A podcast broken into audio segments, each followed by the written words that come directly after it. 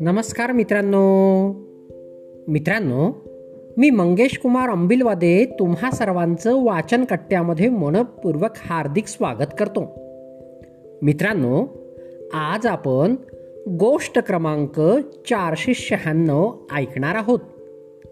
आजच्या आपल्या गोष्टीचे नाव आहे सल्ला नको. साथ द्या. चला तर मग गोष्टीला सुरुवात करूया. एकदा एक पक्षी चोचीने समुद्रातील पाणी बाहेर काढत होता. दुसऱ्या पक्षाने विचारलं भाऊ तू हे काय करतो आहेस? पहिला पक्षी बोलला या समुद्राने माझी पिल्लं बुडवलीत. आता तर मी या समुद्रालाच सुकवून टाकतो. हे ऐकून दुसरा पक्षी बोलला अरे भावड्या तुझ्याकडनं कसा काय सुकेल समुद्र?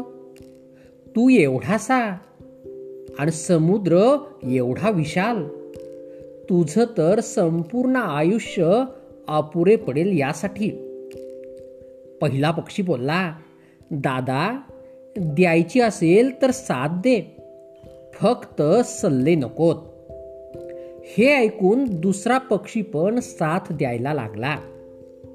असे हजारो पक्षी येत गेले व दुसऱ्यांना सांगत गेले सल्ले नकोत साथ पाहिजे. हे पाहून विष्णुदेवाचं वाहन गरुड पण ह्या कामासाठी यायला निघाला. विष्णुदेव म्हणाले अरे तू कुठे चाललास? तू गेलास तर माझं काम खोळंबेल. आणि तसंही तुम्हा सर्व पक्षांकडून समुद्र काही सुकला पण जाणार नाही. गरुड बोलला देवा सल्ला नको साथ द्या. मग काय? हे ऐकून विष्णुदेव पण समुद्र सुकवण्यासाठी पुढे आले. विष्णुदेवाला पाहून समुद्र घाबरला आणि त्याने त्या पक्षाची पिल्ले परत केली. ह्या संकट समयी आपल्या देशाला देखील आपला सल्ला नको. आपली भक्कम साथ हवी आहे. आज रोजी नुसती टीका करणारे नकोत तर समाजासोबत उभे राहून त्यांची सेवा करणाऱ्या लोकांची गरज आहे. त्यामुळे सल्ले नकोत.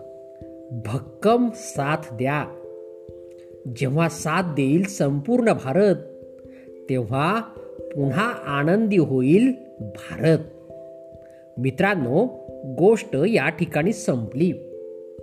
चला तर मग उद्या पुन्हा भेटूया तुमच्या आवडत्या वाचन कट्ट्यात तोपर्यंत बाय बाय.